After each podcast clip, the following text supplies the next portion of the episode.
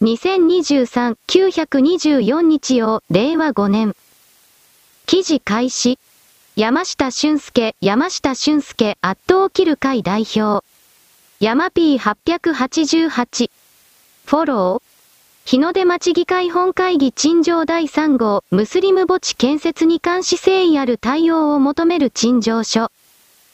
https コロンスラッシュスラッシュタウン。記事。LG。Jp スラッシュ material、files、group スラッシュ 17R5 アンダーバー8アンダーバー31アンダーバー陳情3ドット。PDF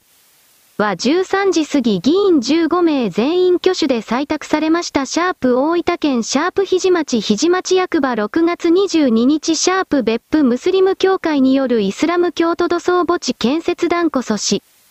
Https コロンスラッシュスラッシュツイッター。コムスラッシュ i ステータス 170K5081 兆4817億7183万1458。記事終了黒丸この動きは正しいイスラム教の連中に譲歩すると彼らはどれだけでも自分の都合だけを主張する。それらが文化宗教の大いなる違いでありその違いをイスラムのそばに従えと時間をかけてやってくる中国人はこれを巧妙にやるがイスラム教と言われる人たちはなかなかにせっかちだ。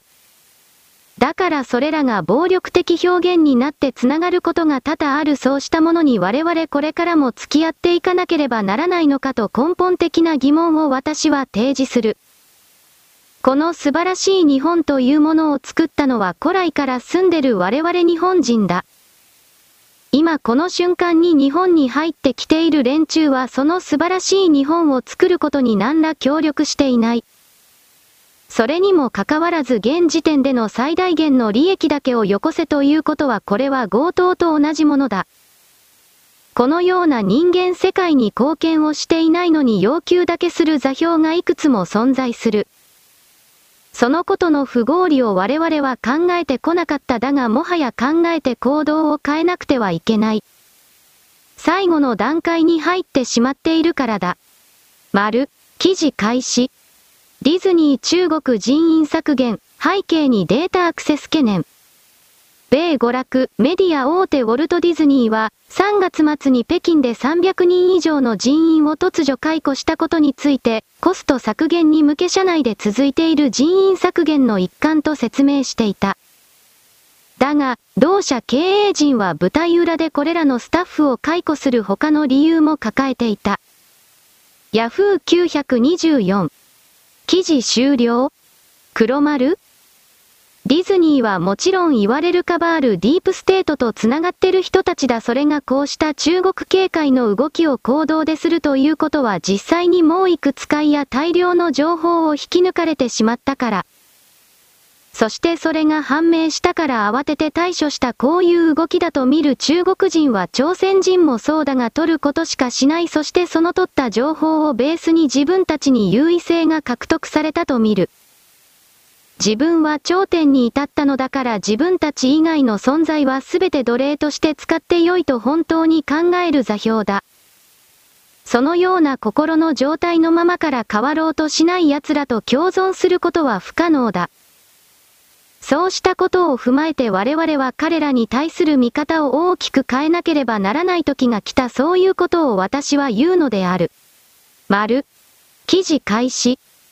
中国海事局が東シナ海で移動式掘削船が活動すると発表し、その後撤回したことについて、中国政府は22日までに外交ルートで日本政府に発表は入力ミスによるものだと釈明した。日本政府関係者が明らかにした。中国海事局は当初、中国の引き船が掘削装置、カンモトム8号を栄光し、浙江省近海から沖縄本島北西に移動させると発表した。活動海域が日中中間線の日本側に及んでおり、日本政府は受け入れられないとして申し入れを行った。中国は21日午後に発表を撤回し、日本政府に伝えた。ヤフー924、記事終了黒丸中国の中で熾烈な権力闘争が起きていることは間違いないのだが具体的にそれがどう動くかわからない。今回の掘削船の動きに関しても誰かが勝手なことをやったのかそれとも中国お得意の尺取り虫戦略で言っているのかは見えない中国が今回誤って引き下がったという動きは考えにくい。日米の政府の対応及び軍事関係の対応を見たと見るべきだそして地図を見ればわかるがこの場所で堂々とこうした中国の船を浮かべさせると米軍が何らかの形でこれを撃沈する可能性が高い。いろいろな結果米国には勝てないと判断して中国は引き下がった大体はそうではないかと見る。中国は力の信奉者だから言葉など信用しない金と力と命これだけ彼らは信用する我々と考え方が違うということあなたはどうあっても獲得しなくてはいけない。丸。記事開始。国連はもう終わりなのか、中国が西側諸国を猛批判し対立が激化する世界の行方。ニューヨークで開催中の国連総会が、かつてなく求心力を失っている。肝心の安全保障理事会メンバー国は、米国のジョー・バイデン大統領を除いて、英仏中ロの首脳が欠席した。中国やインドは新興途上国を集めて、独自にサミットを開いた。国連は、もう終わり、なのか？中略？そんな現状を見極めたかのように、今回の総会には、安保理メンバー国のうちバイデン大統領が出席しただけで、英仏ロ中の4カ国首脳は欠席した。中ロは最初から相手にせず、英仏はサジを投げたも同然である。ヤフー924記事終了黒丸戦後体制が終わるということは連合国と言われる枠組みも終わるのであり国連というのは連合諸国という名前からわかるようにこの5つの戦勝国と自称する連中が一致団結しなければ機能しないそれらが仲違いをしているのだからこの記事にあるように国連は終わりに向かっている。だがその後で国際連盟国際連合に続くような形の全世界を包括した組織が出来上がるとは思えない。結局それは中国のそばにつくかつかないかといった形のものになるのだろうなと思うそして中国の価値観に従う人類世界となればそれは絶滅に向かう私はこれを強く確信している。丸、記事開始。リニア政府調査遅れに苦言、静岡知事どうなってる？静岡県の川勝平太知事は22日の記者会見で、リニア中央新幹線開通後に県内で東海道新幹線の停車本数を増やすための政府の調査をめぐり、根拠をめどとしていた取りまとめが進んでいないことに苦言を呈し、暦の上で波も秋。夏までというのはどうなっているのか、と述べた。調査は、岸田文雄首相が1月の年頭記者会見で実施を表明していた。川勝氏は会見でなぜ遅れているのかを含め、首相にお示しいただきたいと訴えた。県は、リニア静岡工区の工事によって大井川の流量減少や生態系への悪影響が出るとして、着工に反対している。国土交通省は、静岡県内の東海道新幹線の利便性が向上することを示し、県側の理解を得たい考えだが、当初予定の東京、品川、名古屋間の令和9年開業は困難となっている。産経924記事終了黒丸。川勝は中国共産党のスパイ工作員私はこのようにしか見ていないのでこれらの言い狩りも中国にとって利益がある日本の工事を遅らせる時間稼ぎと、そして川勝自身の首が狭まっていることに対しての自分は仕事できますアピールの一つと私は捉える。政府としてこんなテロリストと話し合っても時間の無駄だということで川勝をリコールするための裏工作をしているんだったらいいなと私は勝手に言う。が岸田さんにそんな裏技できないだろうそんなことができたら今の揉めている状態にはならないはずだだから川勝のわがままがなんとなく通ってしまうのかなんてこと私は思ってしまう。丸。記事開始。中国製 EV 電気自動車のヨーロッパ市場向け輸出が規制される可能性が出てきた。EU 欧州連合の政策執行機関である欧州委員会のフォンデアライエン委員長は9月13日、欧州議会での施政方針演説の中で、中国製 EV への補助金に関する調査に着手すると明らかにした。グローバル市場には安価な中国製 EV が溢れている。それらの価格は、中国政府の巨額の補助金により人為的に低く抑えられ、我々、ヨーロッパの市場を歪めている。フォンデアライエン氏はそう述べ、我々はこれ、国家の補助金による不当競争を感化しないと強調した。ヨーロッパが最大の輸出先に EU の調査開始の背景には、中国製自動車の輸出台数が過去数年で爆発的に増加したことがある。中国記者工業協会のデータによれば、2022年の自動車輸出台数は300万台を突破。2023年は1月から8月までの累計ですでに300万台に迫る。中でも新エネルギー車の輸出の伸びが顕著で、2023年の年間輸出台数は100万台を超えると予想されている。薬中、新エネルギー車は中国独自の定義で EV、プラグインハイブリッド車、不部、燃料電池車、FCV の3種類を指す。通常のハイブリッド車 HV は含まれない。中国製 EV にとってヨーロッパは目下最大の輸出市場だ。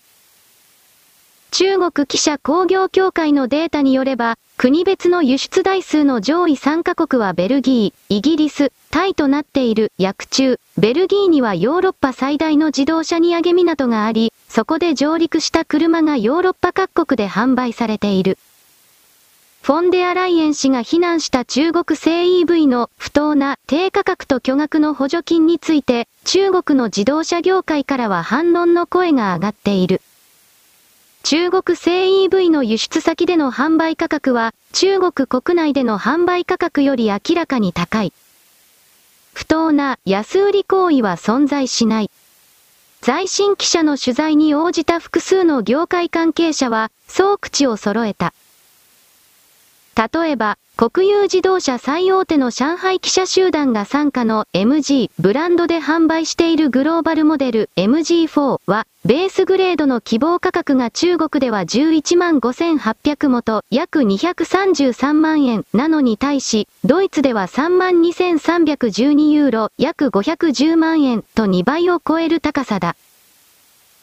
ある中国の自動車業界の専門家は、中国製 EV の優れたコストパフォーマンスは生産のスケールメリットや EV の主要部品のほとんどが中国国内で調達できるというサプライチェーンの優位性などで形作られたものであり、政府の補助金によるものではないと語気を強めた。ヤフー924記事終了。黒丸。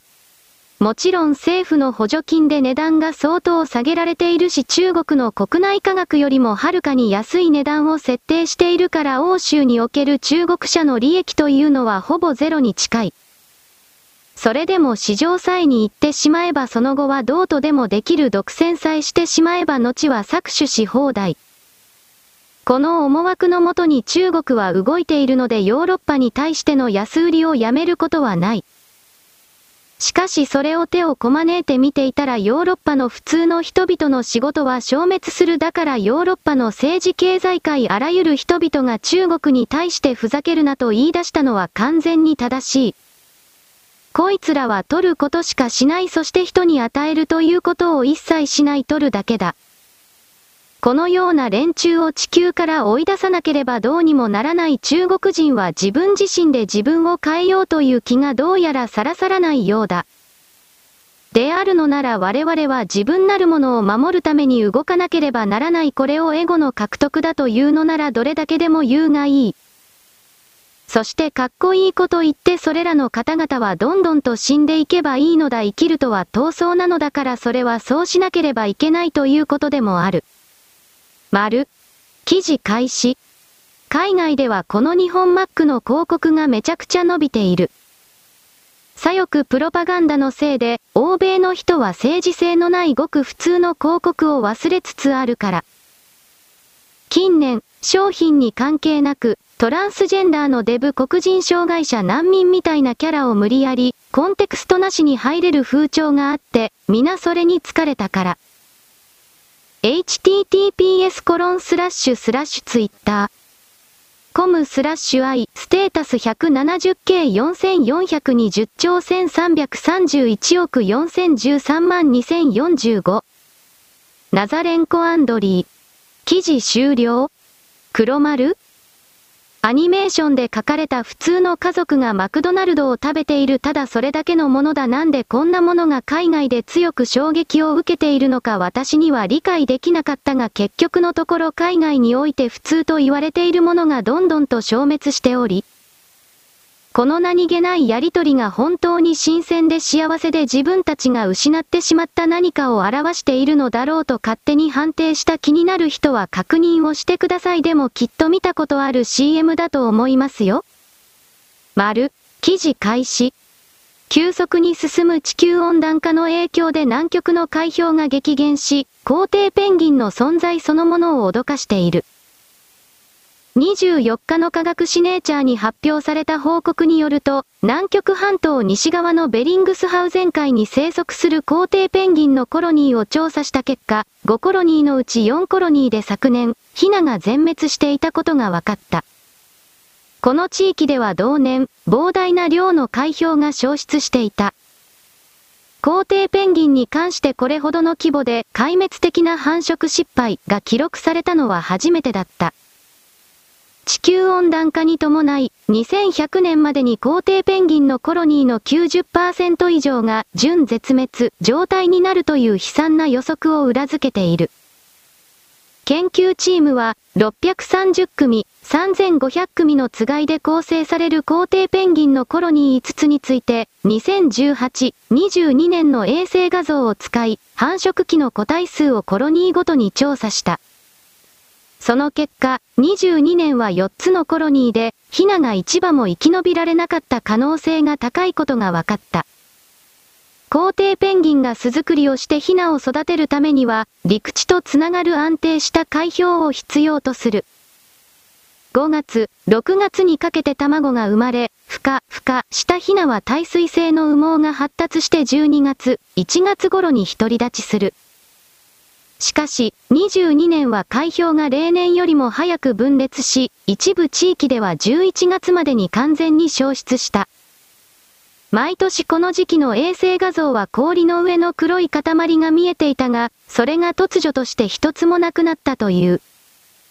皇帝ペンギンのヒナが全滅、南極の海氷消失で壊滅的影響。CNN 924記事終了黒丸？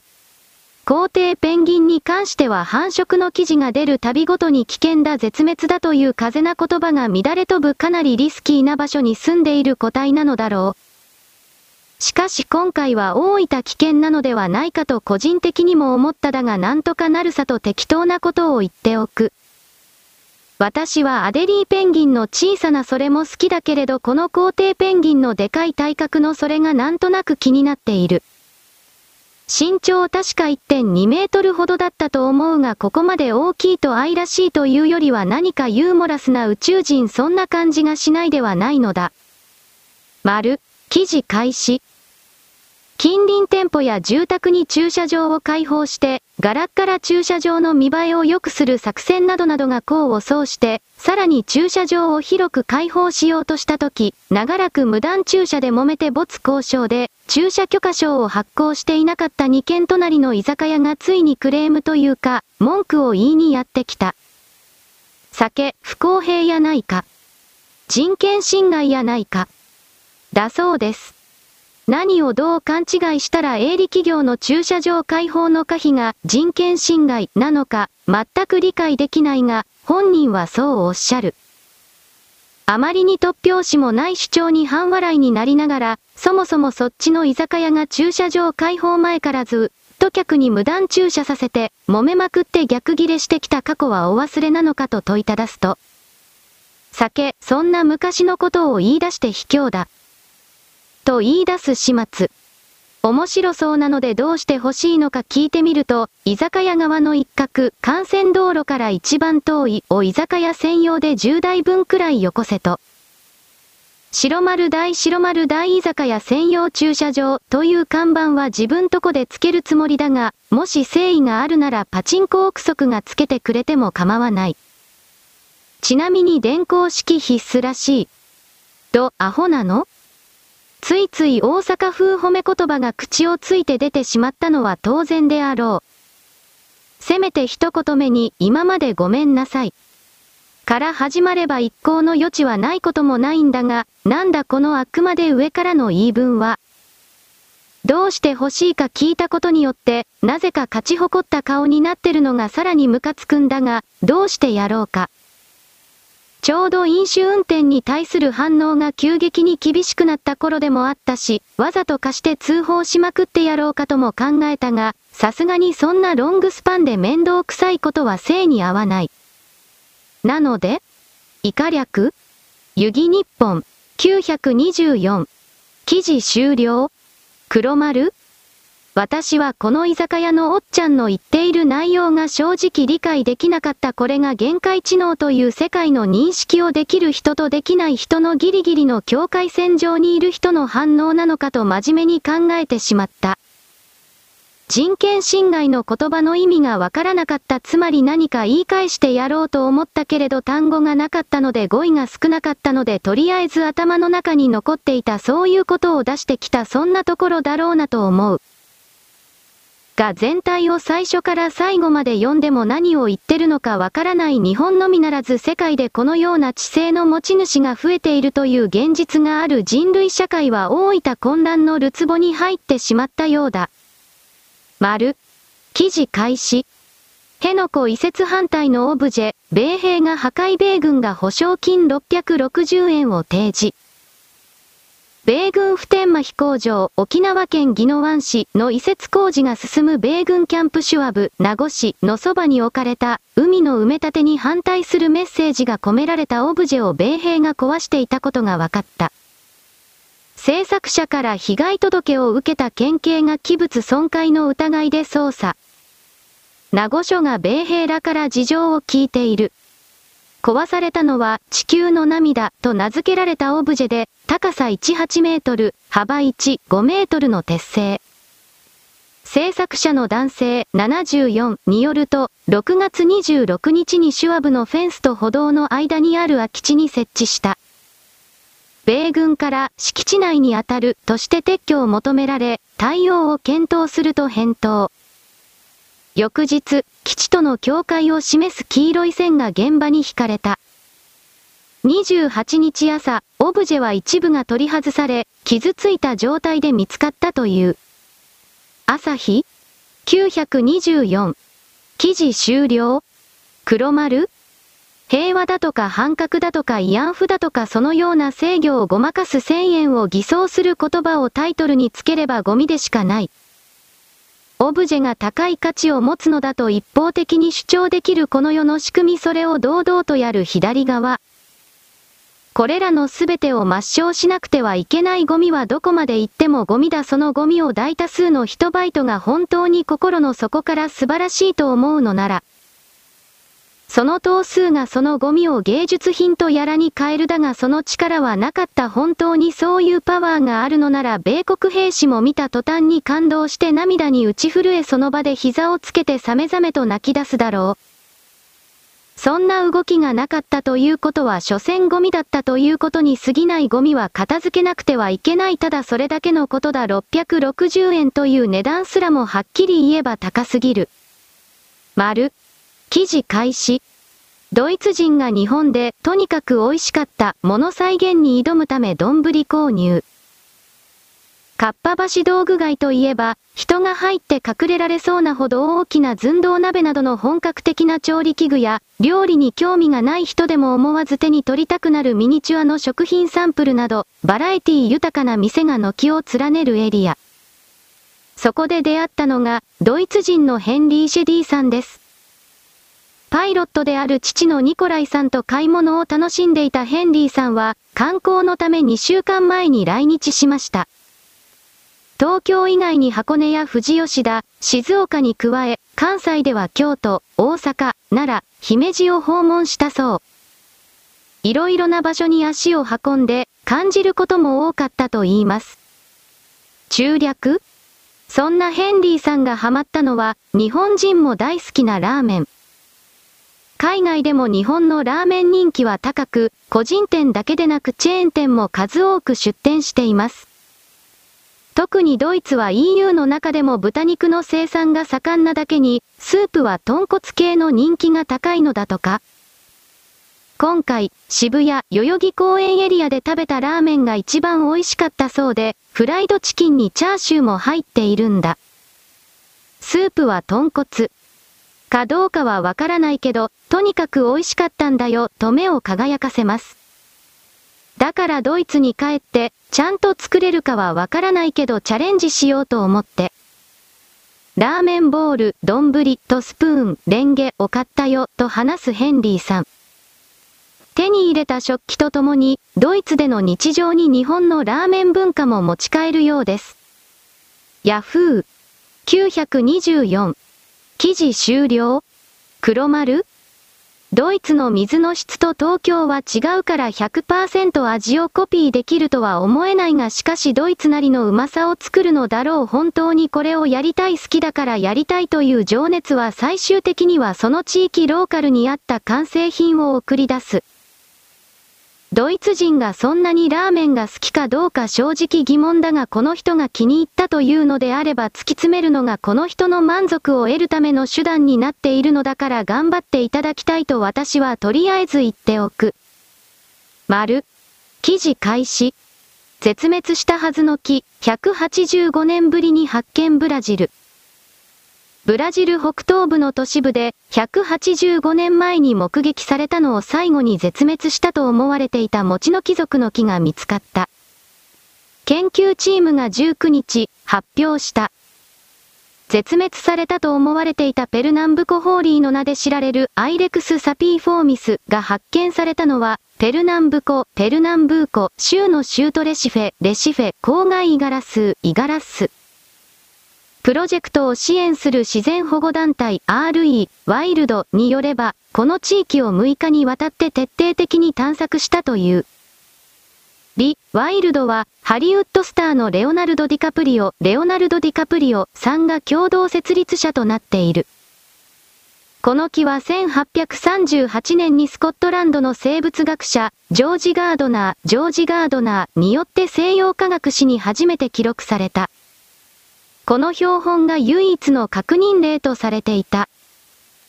しかし今年3月22日、探検隊が特徴的な小さな白い花をたどっていき、イガラスを流れる小川の岸辺で4本の木を発見した。リ・ワイルドのクリスティーナ・ビックス氏は600万人近い人口がいる大都市圏で再発見されたのが本当に信じられないと話した。ヤフー924記事終了？黒丸？大都市部を流れる小川の岸辺に咲いていたくらいだから基本的にはブラジルにはこういう見逃しているところがたくさんあるのではないか？絶滅したと思われているけれどそうではない品種が結構あるのではないかと私はこの記事を読んで思った。激烈なる自然破壊という言葉の裏側に単純に人間が見つけられなかったという間抜けさが隠されているのではないかそういう意味である。いずれにせよこれら4本の樹木に関してはその数を増やす努力をしクローンなども使って標本を取るだとか色々これから控えているのだろうなということだけは分かった。丸。記事開始。遠回しにお断りしているのですが、海外ブランドアンバサダーを志願するジャニタレに担当者が困惑。ジャニーズタレントが出演する CM の契約解除ドミノが止まらない。スノーマンの渡辺翔太30とラウール20を CM に起用していたモスバーガーのモスフードサービスのように一度は契約を継続するとしていた企業までもがしない方針を決め、現在展開しているテレビ CM や広告についてもできる限り速やかに変更すると発表している。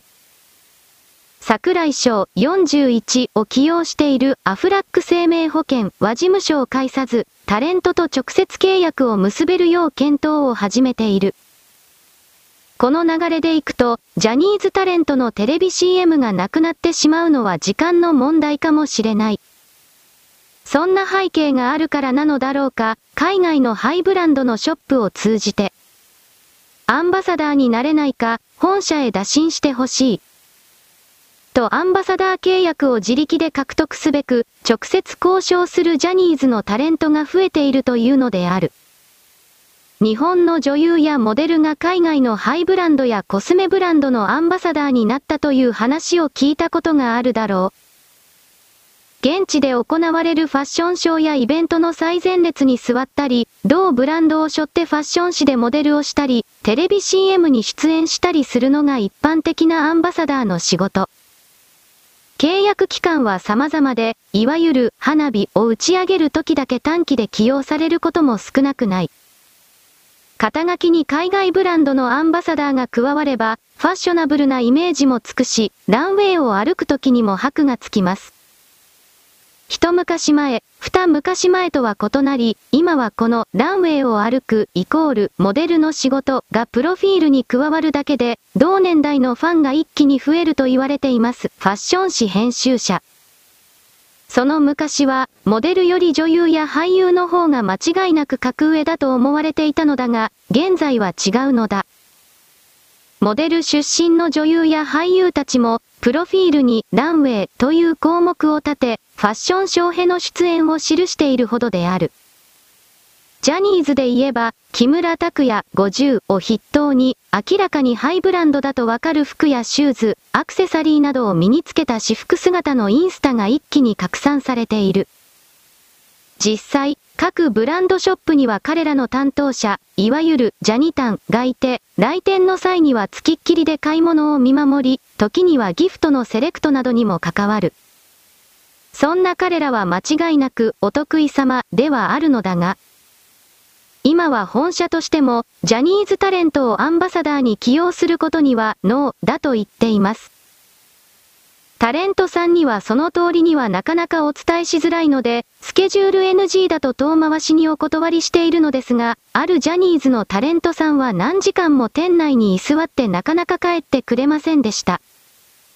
最終的に、ご本人が、では、また来ます、というので、仕方なくまたご来店いただくという形になってしまいましたが、Yahoo! 924記事終了黒丸今ではあまりやっていないが例えば写真週刊誌でスクープなんとかという俳優が深夜に3回デートなどといった写真でそれらの俳優たちが着ている服はそのスクープのために用意された新製品であることがほとんどだ。そしてそのスクープと同時にその新製品は人々に強烈に印象づけられる少し前にこの広告は流行っていたのだがネタがバレてしまったので今はほとんどやっていないと思う。フライデーやフォーカスと言われている雑誌が最初にこれをやり出したというのだが今ではどこもかしこもそれで満ちている商品宣伝のために、ありえないスキャンダルを演出してそれらはすぐに忘れ去られるように調整されるこんな仕組みを知っておればいわゆる芸能人とやらのプライベートに100%興味がなくなるということをあなたは知っておかなくてはいけない。だから私はこれらの人々が何をしようが基本的には全く無関心だ。丸。記事開始。今後の新作も楽しみなチャド・スタイルスキ監督。キアヌ・リーブス主演の大ヒットシリーズ最新作、ジョン・ウィック、コンセクエンスの公開を迎えたチャド・スタイルスキ監督が、映画化プロジェクトが進行中のゴースト・オブ・ツシマ、ゴースト・オブ・ツシマについて積極的に開発に取り組んでいると意欲を語った。真田広之 VS ドニーエンの刀バトル。ジョン・ウィック、コンセクエンス本編映像。ゴースト・オブ・ツシマは、文英13世紀後半のモンゴル帝国による日本侵攻をテーマにしたオープンワールド型の時代劇アクションアドベンチャー。対馬を舞台に、元軍との激戦を辛くも生き残った主人公、坂井仁が、侍の道から外れた、猛虎を打ち滅ぼす武士、名人、クロードとなって戦う姿を描く。マトリックス、デキアヌのスタントダブルを務めるなど、アクション旗出身のスタイルスキ監督は、幼い頃から格闘技をたしなみ、日本に幾度も訪れている人物。ジョン・ウィックシリーズを成功に導き、映画版レインボーシックスなど、いくつもの新作企画が報じられているスタイルスキ監督だが、日本をテーマにした本作は特別な企画だという。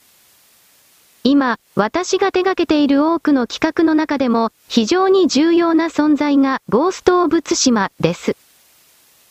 コロナ禍の影響で休止状態となっているプロジェクトがいくつかありますが、私自身もこの作品が大好きですし、積極的に、本当に積極的に開発に取り組んでいます、と宣言するスタイルスキ監督。改めて、日本人をキャスティングしたいという意向も明かし、少なくとも、日本側のパートにおいては、ちゃんと日本人キャストを起用したいと考えています。トム・クルーズが出てくるようなことはありません、わら、とジョークを交えて語っている。ジョン・ウィックシリーズ第4弾となるジョン・ウィックコンセクエンスでは戦いの舞台の一つとして大阪における殺し屋たちの聖域コンチネンタルホテルが登場する。大阪を選んだのも日本を知るスタイルスキ監督ならではのこだわりだった。ヤフー924記事終了黒丸私はゲームをやらないのでゴースト・オブ・ツシマというものがどういうものか知らない。ただゲーム愛好家の中で去年だったか2年前これが話題になっておりいわゆる言論空間の中でこの単語がたくさん流通していたのは知っている。つまりゲームが好きな人にとってはクオリティの高いものだったのだろうだから映画になった。この監督は知らないがゴーストを裁くだろう米国の中の動画関係は中世の時代のヨーロッパの物語を書いているのに領主が黒人であるとか貴族が黒人であるというわけのわからないことやっている。歴史的事実に寄り添わなくてはいけないそこに人種はどうとかという人間という個人が決めつける思惑など入り込む隙間はない。なぜならば子供たちはその映像を見てそういう歴史があったと信じてしまうからだ。どうしてもそうしためちゃくちゃなことをやりたいのならそれらの人物が出ている時に実際に黒人の領主はいませんでしたなどと字幕を10秒間以上流すという義務を課すことだ。我々は実数の世界に進まなければ未来はないのに人を支配することのみを考えている連中は我々に虚数をベースとした世界認識を強要する。それらに対してノーと言わなくてはいけない。丸、記事開始。迷惑系の動画配信者として知られるジョニー・ソマリコとイスマイル・ラムジー・カリド容疑者23は自身が逮捕される瞬間も配信を続けていた。黒人は歩いているだけで罪になるのか ?21 日午後10時半過ぎ、大阪、南の道頓堀の路上。カリド容疑者は逮捕状を執行する警察官にこう叫び、人種差別による不当逮捕だと主張した。日本での迷惑行為により交流サイト SNS で悪名が広まり出したのは今春頃から。南を管轄する大阪府警南署によると、国外に出ていたカリド容疑者は8月17日に再び入国、大阪に活動拠点を移していたとみられる。コンビニでアイスを投げたり、飲食店で卑猥な音声を大音量で流したり。同3 10日以降、カリド容疑者をめぐって通報を受けた南署員の出動回数は30回を下らなかった。産経924。記事終了黒丸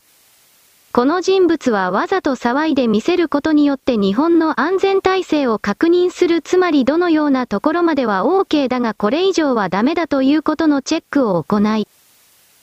それをこれからやってくる BLM などを含める黒人活動家もちろんその背後には実は中国がいるのだが、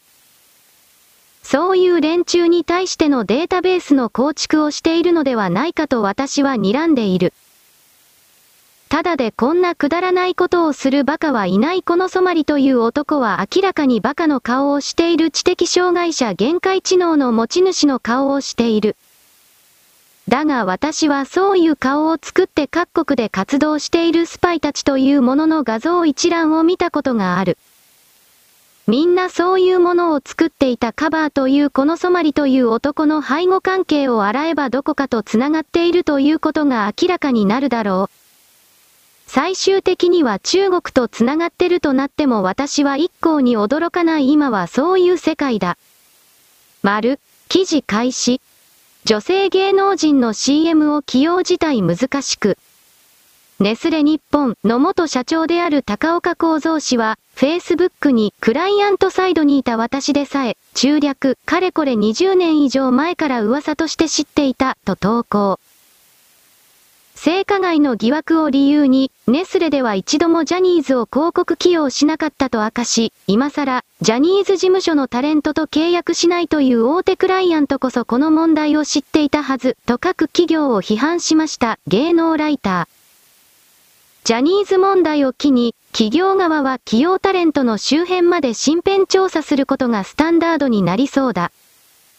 だが、これを徹底すると、女性芸能人はほとんど姿を消すという。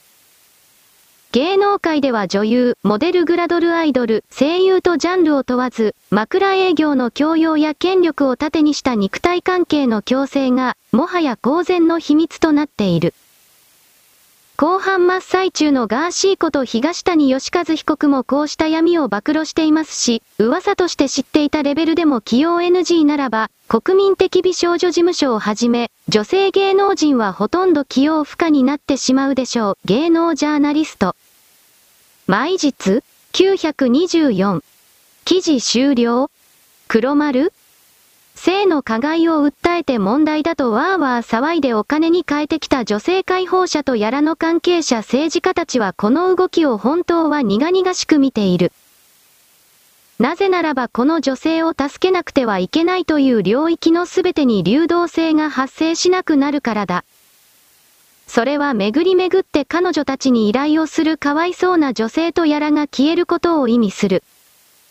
問題がないところに問題を作って問題は解決されていないのに問題は解決されましたと嘘をついて報酬を受け取る。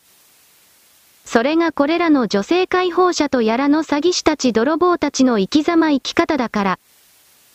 彼女たちは本能的にこの領域に対してそうよそうよその通りよ性加害にあった女性たちはかわいそうな人たちだからうんぬんかんぬんこういうことは言わない。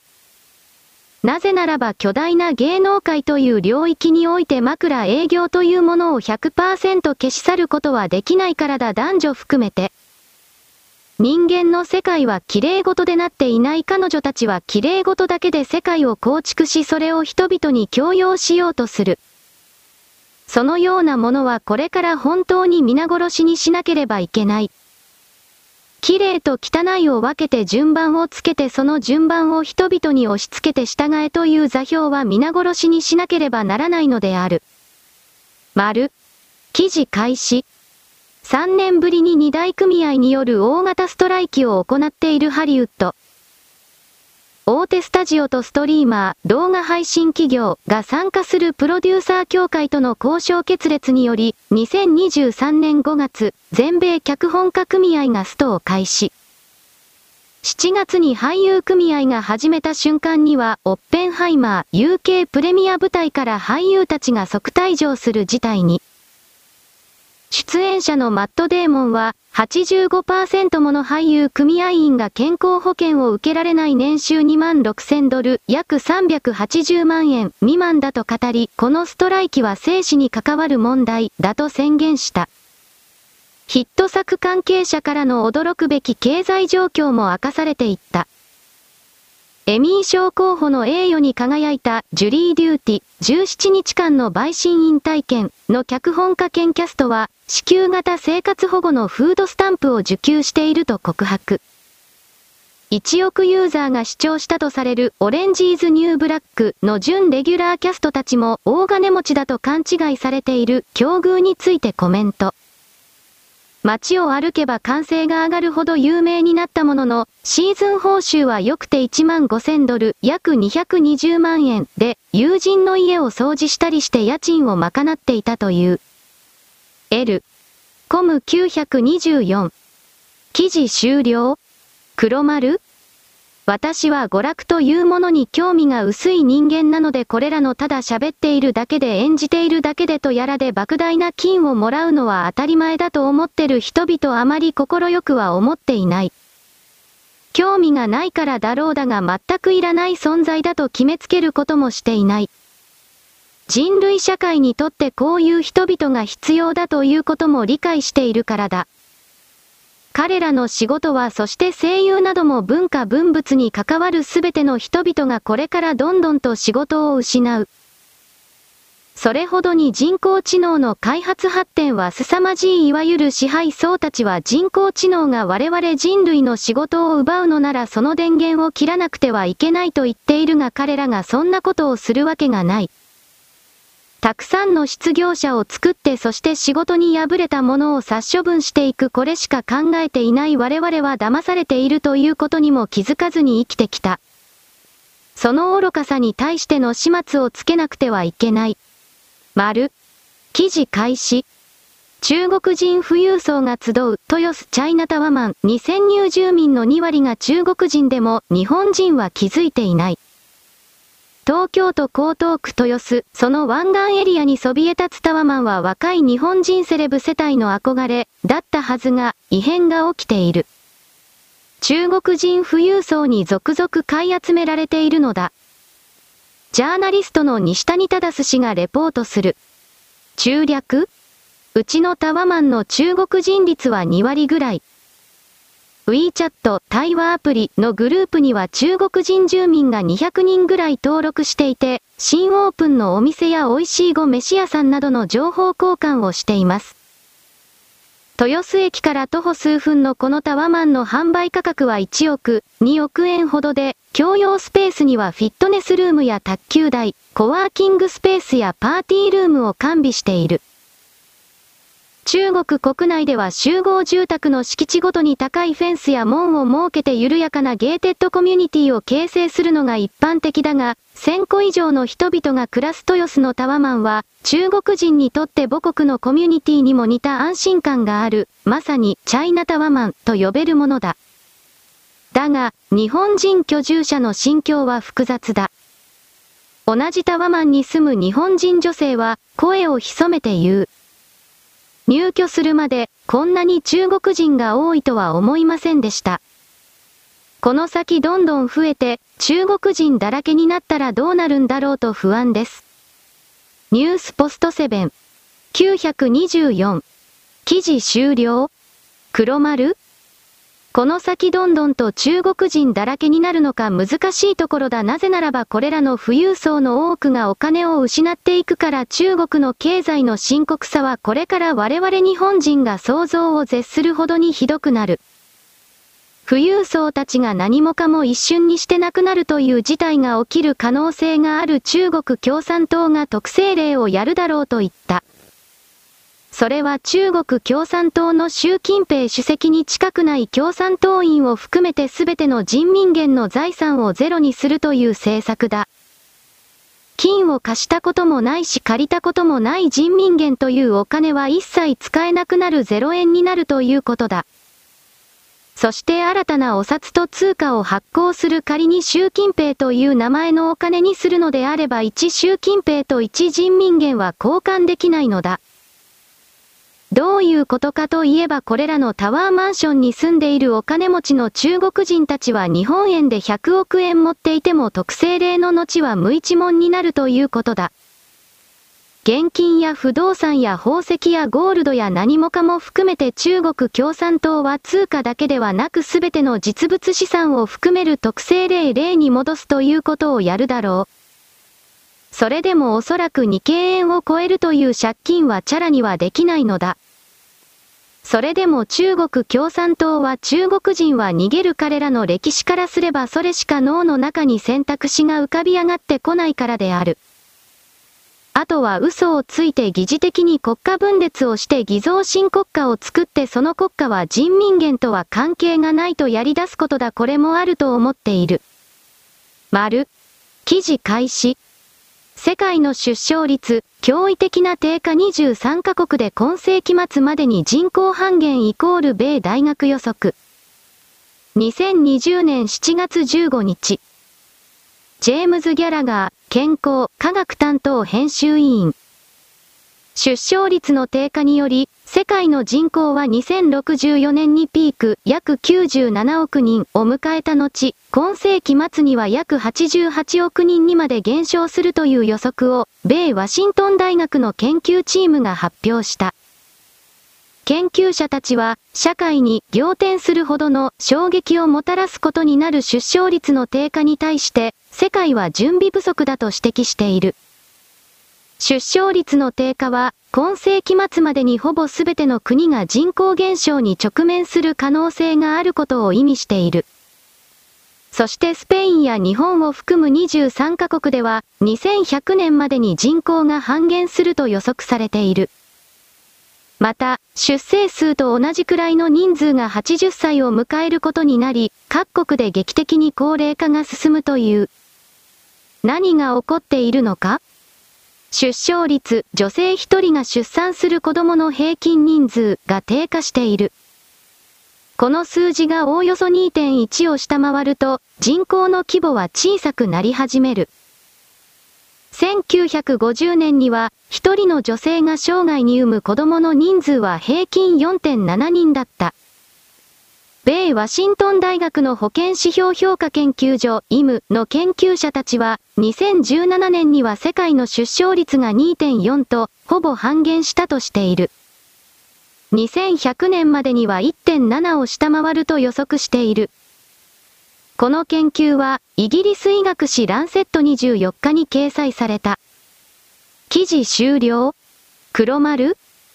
これらの動きはもちろんワクチンだと思うワクチンが人々に広がりにつれて月経周期が壊れたり女性に髭が生えたり男性がインポになったり様々な方法が現場から出てきた。全部握りつぶされたそして私は前述したように中国のウラン石炭ウラン建材と言われている人間が許容できない数値の放射能汚染。そうしたものが30年ぐらいかけて広まって正確に言えば地上を核実験の頃だから60年から70年ぐらいかけて特に北半球全域にこれが広がり北半球の出生率がどんどんと下がっていった。そして肺がんなどがものすごく増えていったと捉えているので20年後以上の世界の中心地域は南半球になるという情報はおそらくそれらが原因だろうなと見ている。人間は自分自身の持っている特別だとか自分だけを守りたいだとかそれらの気持ちをベースに様々な自然破壊や核兵器の乱用を行ってきたがそうしたことに受ける因果応報代金を支払わなければならない時が来たということだ。最後の最後だから。丸、記事開始。上書き陽子ペコリンキャットフォローちょうど日本がアルプス処理水を放出するタイミングでこの事故。この秋、春、黄砂が飛んでくる季節が怖い中国モンゴル自治区オルドス鉱山の放射線汚染。黄砂にウラン鉱物の粒子が TTPS コロンスラッシュスラッシュ腰痛 B9447E05URMW 黒丸緊急拡散中国発の雷雨喘息に警戒せよ。中身は花粉じゃなくて？粗悪石炭含有の放射性物質ウラン。2023年9月19日。午後4時36分。中国東北部内蒙古など。ウラン含有の粗悪石炭炭鉱で、事故があった模様。周辺でウラン粉塵で、被爆や健康被害が拡大し、火力発電所など各地で使用されるせいか中国各地に被害や放射能異常値も出ている。記事終了黒丸中国のウラン石炭のことそしてウラン現在のことはみんな知っていた。改革開放が始まって2000年を超えたあたりから中国でそのような危険なものが山ほど使われているということはみんな知っていた。だがそれを言ってしまえば投資していた糞が逃げる儲からなくなる。だから分かっていたけど黙った私は中国が成功したと言われている火星着陸付き着陸宇宙ステーションなどなどもおそらく全部嘘だろうなと見ている。それが成功したことにしておけば西側機関を含める関係者が儲かるから全人類に対して嘘をついたその構造が隠されているだろうなと思う。我々はこの人間世界が金を儲けるためならどんだけでも大きな嘘をつく人々がいるということに対して油断しすぎている。我々の想像を超えてそれらの勢力は本当に嘘をつくのだ国を挙げて。丸。記事開始。イタリアの高級車メーカー、ランボルギーニのステファン・ビンケルマン CEO は23日までに EU による2035年以降のエンジン車の販売規制方針を踏まえ、EV の開発を重視していく方針を明らかにした。スポーツタイプ多目的車 SUV で EV 化を進める。北部サンタアガタボロニエーゼの本社で共同通信の単独インタビューに応じた。同時に、看板商品で大排気量を魅力としてきたスポーツカーについては、EU が使用を容認する見通しの合成燃料 e フューエル、e フューエルを使ったハイブリッド車 HV などを模索する考えも示した。EV と合成燃料車の2本柱戦略となりそうだ。ランボルギーニは8月、初となる EV のコンセプトモデルを公開。28年に正式発表し、市販を目指す。日常仕様に適した SUV に適用するという。一方、現在は全車種の HV やプラグインハイブリッド車への転換を進めており、スポーツカーについては成功するかわからないが、合成燃料を使用していく可能性がある、とした。サンタアガタボロニエーゼ共同。ノードット ?924 記事終了？黒丸？ランボルギーニはトヨタのような一般的な車を作る会社ではないスポーツカーを作る会社だ。だから彼らが今回の規制に関してどうすればいいのかわからず迷走しているという様は本当によくわかるがそれはフェラーリだとかそういうところも全部同じだろう。電気自動車というカテゴリーにおけるスポーツカーというジャンルはおそらくなくなっていくのではないかと私は捉えている。正直あんまり面白そうに見えない考えても見たまえおもちゃで売っている電気で走る車の大きいものがリアルサーキットをぐるぐる回っているだけなのだ。エンジン音も何も響かせずそんなものを金払ってみる奴がいてどれだけいるのだろうかと私は強い疑問を感じる。丸、記事開始。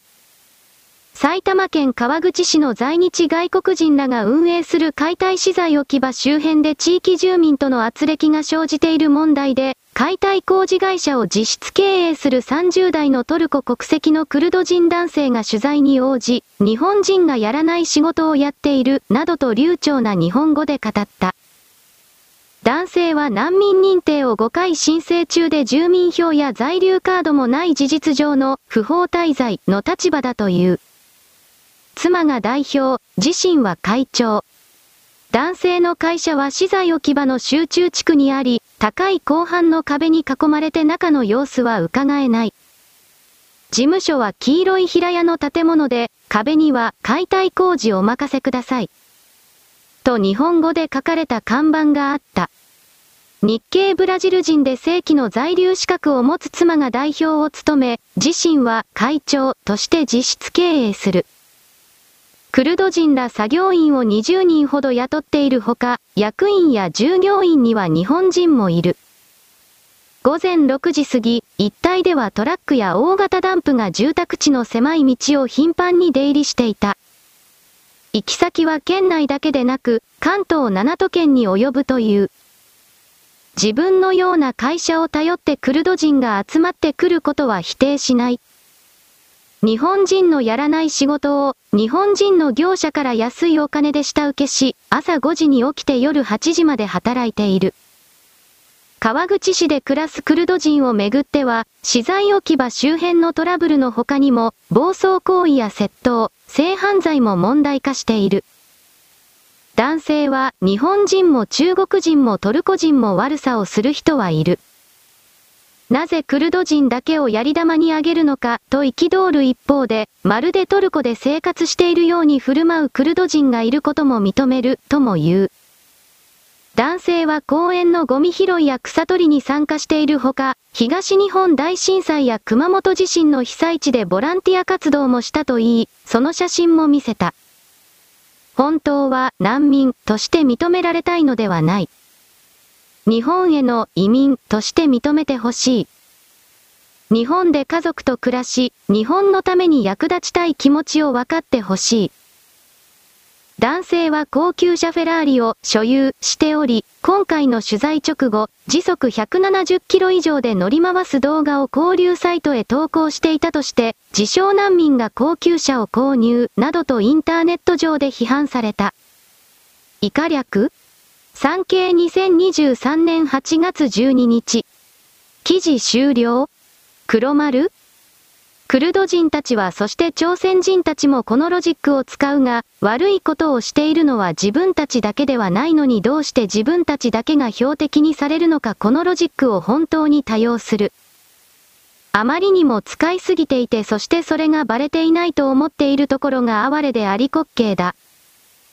単位時間決められた時間内に法律を破っているな人間を次々と逮捕したらそれがほとんどがクルド人だったただそれだけに過ぎない。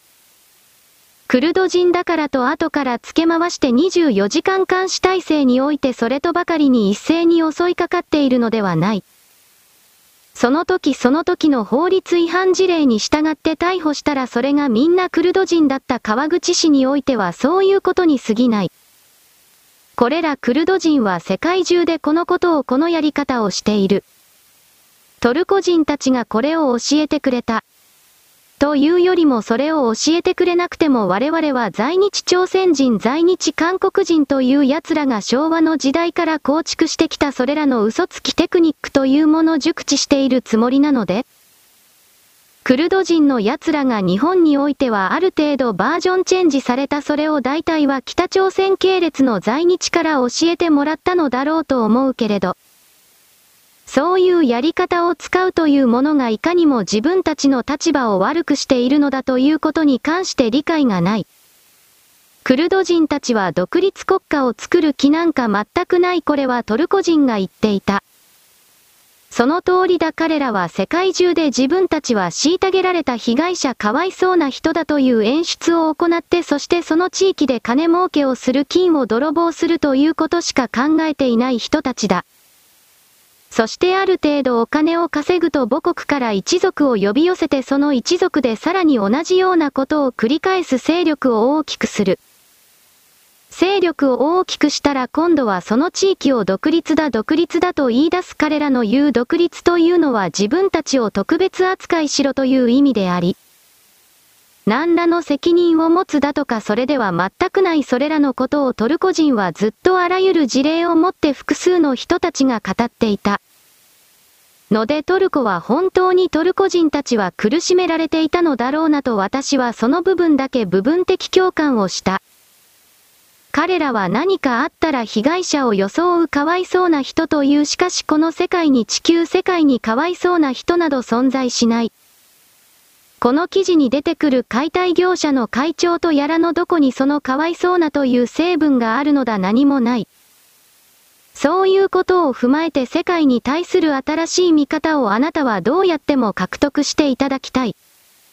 と私は一方的にいつも独り言のように投げつけてばかりいるのである。丸。記事開始フライデー。もうぐちゃぐちゃ、このままでは事故は多発するし、富士山もボロボロになる。富士登山ガイドが警鐘。2023年8月15日。今年は史上最高の入山者数になるのでは、一人で40人をガイドする悪徳格安ツアーも。富士山が山開きして一月半ほど。山開きの時は、老若男女、危機として登る様子が報道されたが、今はどうか。富士登山は、もうぐちゃぐちゃです。このままでは、いつ大きな事故が起きても不思議じゃない。こう怒りを爆発させるのは、富士登山をガイドして30年の A 氏。コロナが収束して、3年ぶりに登れるとあってか、今年は登山人口が爆発。8月上旬時点で10万人に迫る勢いだ。平日でも山小屋が満員状態だとか？山小屋に泊まらず、夜を徹して歩いて降りる0泊2日の弾丸登山が問題になっているが、それには山小屋に泊まれないという事情もあるようだ。昔はこんなに多くの人は登らなかった。世界遺産に登録される前後から目に見えて登山客が増えてきました A 市以下道。記事終了？黒丸？富士山の登山に関してはお金を取っていないのだろういわゆる労働研修生と言われるベトナム人だとかそうした金のない奴らが富士山に登ってトラブルを起こしているという記事を見る限り。お金を払わなければ富士山に入ることができないという設定にはなっていないということ。逆の意味で言えばお金を取るようにすればいいのだあっという間に富士山に入る人間は減るしゴミも減る。静岡や山梨などはこれを取らなければいけないのだが何かを恐れているのかまだ有料制にはしていないとっととやるべきだと思う。なぜ私は今回それを言うかといえばこの記事またはツイートに見られるような富士山の登山客の数の多さというものを見た時にこれはどこかで確かに歯止めをかけなければ確実に事故が起きるなというそんな印象を強く持ったからだ。どこかの歩行者天国を見ているのではないかと思ったほどに人が溢れていた。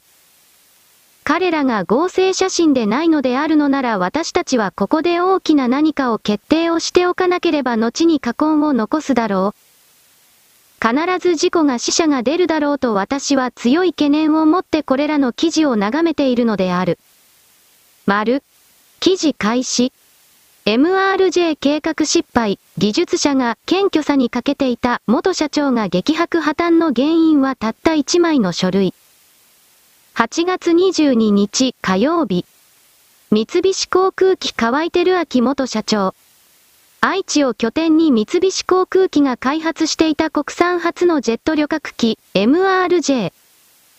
日本の航空産業の中核として量産化が期待されていましたが2023年2月、ついに計画の中止が発表されました。動画、元社長が激白、MRJ 計画失敗、技術者が謙虚さに欠けていた破綻の原因はたった1枚の書類夢の開発プロジェクトがなぜ頓挫したのか。三菱航空機の元社長の河合翔陽氏が当時の胸中を明かしました。三菱リージョナルジェット MRJ。三菱重工が国産初のジェット旅客機として開発を決めたのが三菱リージョナルジェット MRJ です。100席以下の小型機ながら、部品点数は車の30倍に当たる約95万点。県営名古屋空港を開発拠点にした夢の国産ジェット旅客機の生産は、この地方に新たな基幹産業の誕生を期待させるものでした。しかし度重なる設計変更で、プロジェクトは6度にわたって計画延期。2019年には名前から三菱の M の文字も消えました。そして2023年2月、開発中止を発表しました。1枚の紙が MRJ 計画破綻の引き金に MU300 に対して FAA が発行した型式証明書。MRJ の計画が破綻した原因はたった1枚の書類のためです。三菱航空機の元社長、河合商用氏に話を聞きました。三菱航空機河合照明元社長、これ画像が型式証明ですね。この1枚を撮るために皆さん苦労しました。三菱重工が1980年代に開発したビジネスジェット機 MU300 に対して FAA アメリカ連邦航空局が発行した型式証明書です。型式証明とは、旅客機の安全性を証明するための審査で、その飛行機を飛ばす国ごとに申請して認可を得ないといけません。河合元社長、飛行機を作るのは、そんなに難しいわけではない。ただ型式証明を取る段階になるとそれは全然違う技術になりますから。たくさんのアメリカ人の助けを受けた。写真サタン、当時31歳の河合氏。河合元社長は MU300 の開発にも携わりました。河合元社長、定石とか浄土がこの世界にもあって MU300 の型式証明も日本人だけで取れたわけではなくて、経験豊富なアメリカ人の助けをいっぱい受けました。FAA からこの人はこの領域においては FAA と同じ資格があることを認定されている人がたくさんいます。その人たちの指示に従ってやっていました。それから30年後、河合氏は三菱航空機の社長として MRJ の型式証明の取得で陣頭指揮を取ることになりました。FAA 以上の実力を持つボーイングの OB を集めた。経験者の知見を日本の中に少しでも導入したかった、と語る。河合元社長、経験がなければ経験した人を連れて行く以外はないなと。当時頭に浮かんだ経験者が、ボーイングの人たちです。FAA と対等に話ができる、あるいは FAA 以上の実力を持っている人がボーイングの中の OB なんです。そういうことを経験した人を連れて行くことによって、その経験を日本の中に少しでも導入したいなと思いました。彼らは1年で、ボーイング777の型式証明を取得していますからね、初飛行から。三菱航空機の技術者たちとの間に生まれた溝。2014年のロールアウト式典。2014年、機体の完成を祝うロールアウト式典に河合元社長の姿がありました。この式典で河合元社長は MRJ の開発に向かって邁進していくと意気込みを語ります。しかしその晴れの日でさえ、量産化への道筋が見えていなかったと当時を思い返します。河合元社長、本当にできるのかなというのは正直ずっと不安を持って過ごしていました。何から手をつけていいのかわからないような状況です。不安の原因は、開発の現場にありました。苦労の末に招き入れたボーイングの OB たちと、三菱航空機の技術者たちとの間に、溝のようなものを感じていたと河合さんは話します。技術者たちは、うぬぼれていたのでは。河合元社長は国家的な損失だと振り返る。河合元社長、その凄さが教わる側が分かっていれば、ちゃんと聞くんですけど、私が色々なことを言っても、彼らは自分のやり方でやります、とはっきり言うとそういうタイプ。その当時の技術者はうぬぼれがあったのではないかという気がしています。飛行機としてはいい飛行機を作ってくれます。いわゆる履き違えていたんです。飛行機を作ることと安全性を証明していくことは違うことなのが分かっていなかったんだと思います。やっぱり謙虚さに欠けていたところがあると思います。開発に費やした事業費は約1兆円。結局、MRJ の型式証明は申請から約15年をかけても取得することができませんでした。河合元社長、完成期はもうないと私は思っています。しばらくはこれは国家的な損失だと思います。世界における日本の地位がどんと下がりましたから。愛知のニュース824。記事終了黒丸私はこの MRJ の開発に関わっていた人と思われるような式それを読んだことがある。そしてその彼だけの情報を見ればなんだかよくわからないけど吸ったもんだしている。頓挫しているといった表現であったがこの記事にあるような社長が言っているような三菱の生え抜きの技術者と外から呼んできたボーイングのプロたち。そういったものにおける自分の方が偉いのだ三菱の方が偉いのだというような自尊信号マンがうぬぼれなせっかく MRJ という素晴らしい技術を結集した国産ジェット機というものをすべてパーにした。そういう風に私には思える MRJ の失敗を米国のグローバリストが航空機産業が日本の伸び上がりを許さなかったからこうなったのだとまことしやかに評論する癖者たちもいる。しかしそういう動きはあったかもしれないがどちらかといえば私はこの社長の言うところの三菱の技術者と監視会社にアメリカなんかに何にも言われたくないといった何の力も実力もないくせにやたらプライドばかり高かった現場の技術者。及びその関係者のとてつもない愚かさ傲慢さ幼稚さ稚拙さこれがあったんだろうなと思う。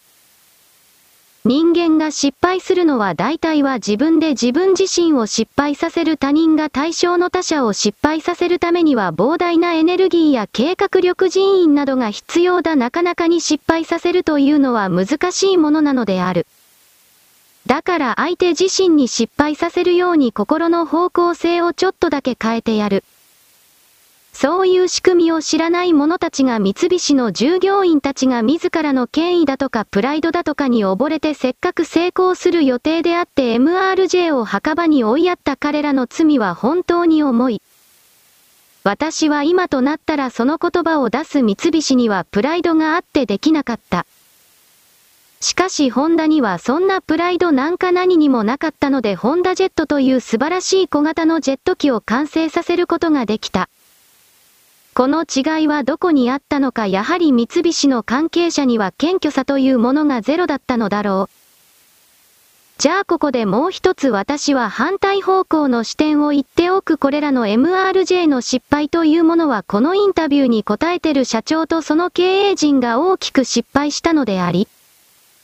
そしてそれは自分たちのミスを指揮能力の低さ愚かさを隠すために末端の誰か技術者のせいにしているこの構造だってこの記事には隠されているかもしれない。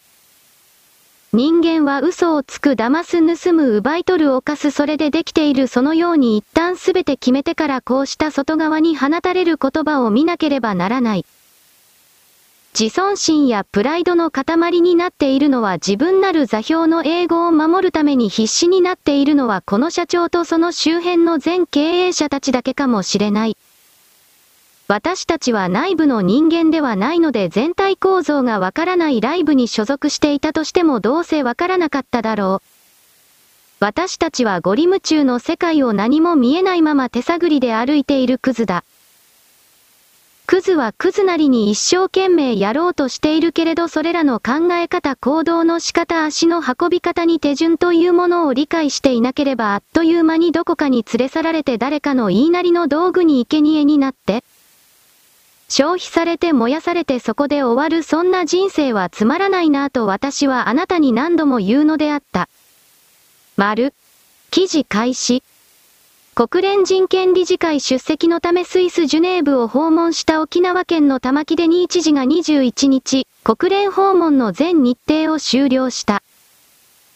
玉木氏は同日、国連人権治の本会議場で開催された一般討論で演説予定だったが、会議時間が超過したため、発言できなかった。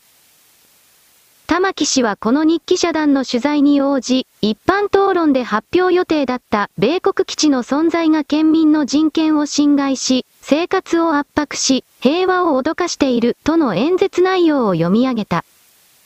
産経新聞922記事終了黒丸玉木というのは利益代理人だでは誰のそれは辺野古の基地移転をされると困る辺野古の騎士の地主たちの代理者だ。そしてその動きに明確に中国や韓国北朝鮮が乗っかっているしかしスタート地点は基地を移転されたら困るという日本の側の地主たちなのである。こういう視点を持たせないように報道は懸命になっているが琉球新報沖縄タイムスだったがこれらの真っ赤な新聞社たちというのは中国韓国北朝鮮の関連の企業からとこの地元の辺野古基地の地主たちそれらが持っている企業からの莫大な広告料でようやく維持されている。敵は内側にいるこの言葉は沖縄の反米闘争の中にくっきりと浮かび上がっているということを知っておくことだ。丸、記事開始。不法移民斡旋と戦い首相、国連で呼びかけ。イタリアのメローニ首相は20日、国連総会の一般討論演説を行い、密航を仲介する不法移民斡旋業者と情け容赦のない世界的な戦いを始めるよう国連に呼びかけた。チュニジア沖に位置するイタリア南部ランペドゥーザ島には今、多数の移民が密航船で押し寄せている。イタリアは来年、先進7カ国首脳会議 G7 サミットの議長国となる。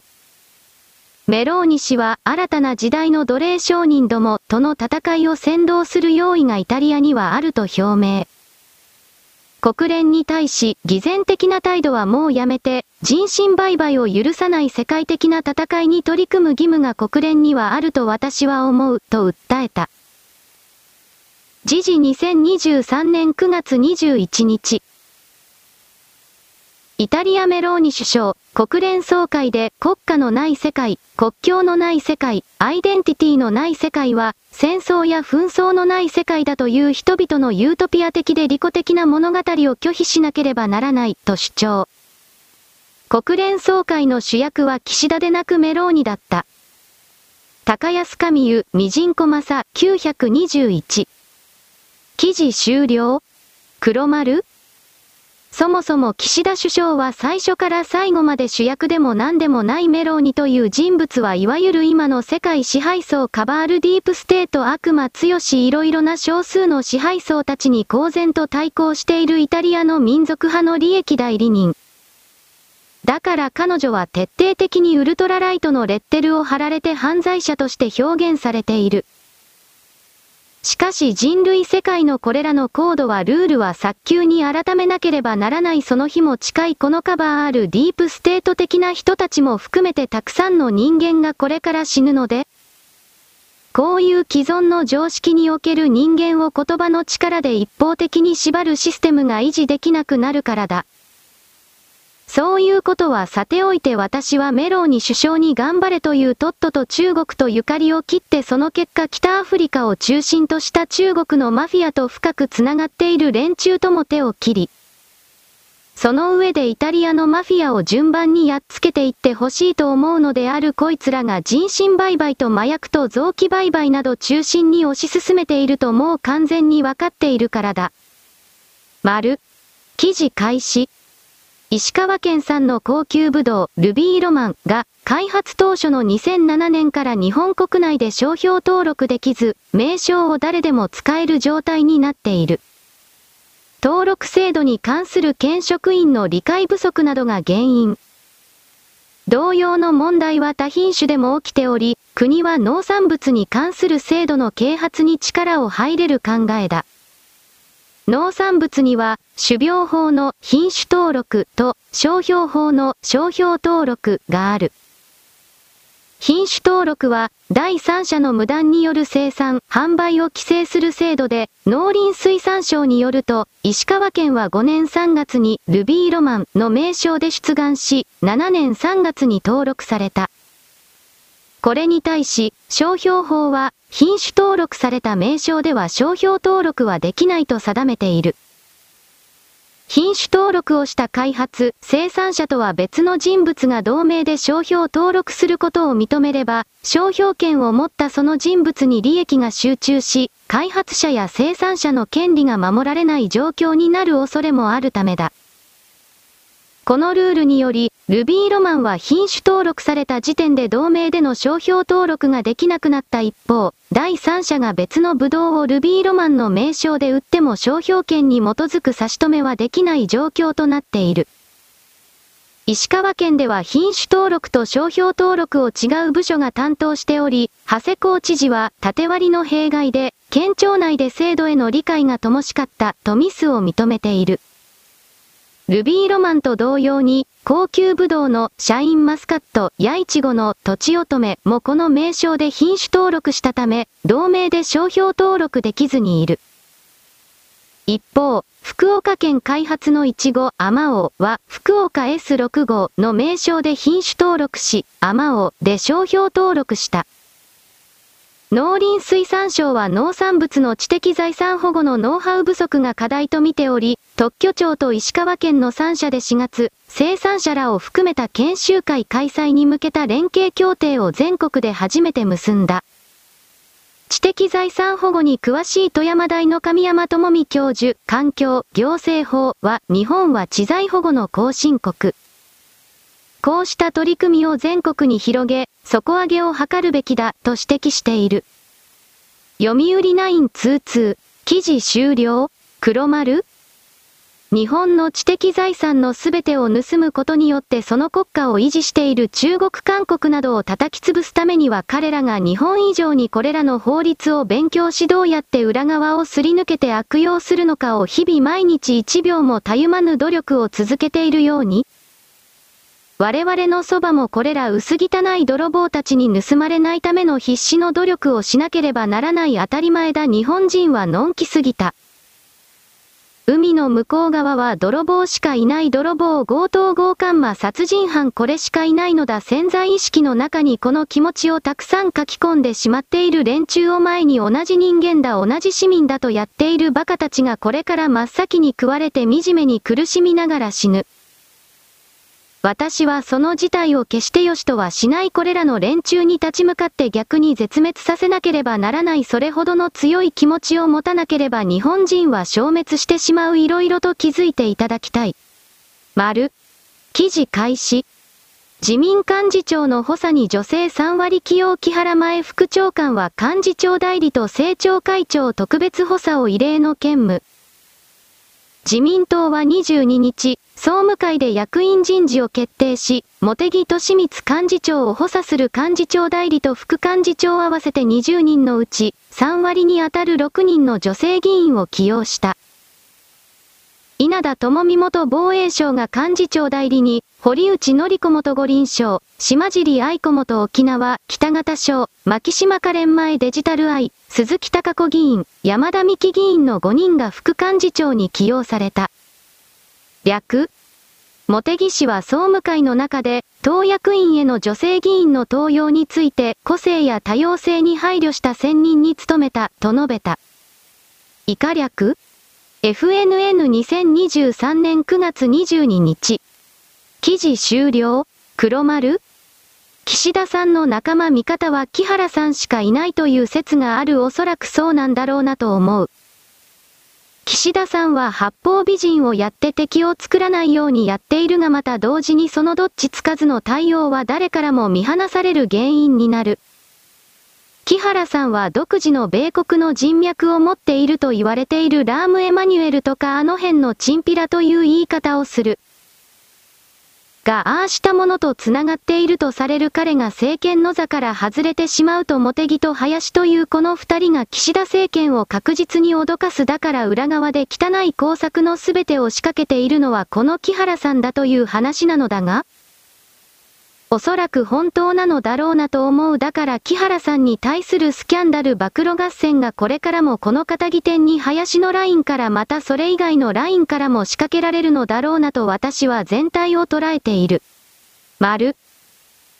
秋になるこの時点でつくつく胞子がただ一匹鳴いている。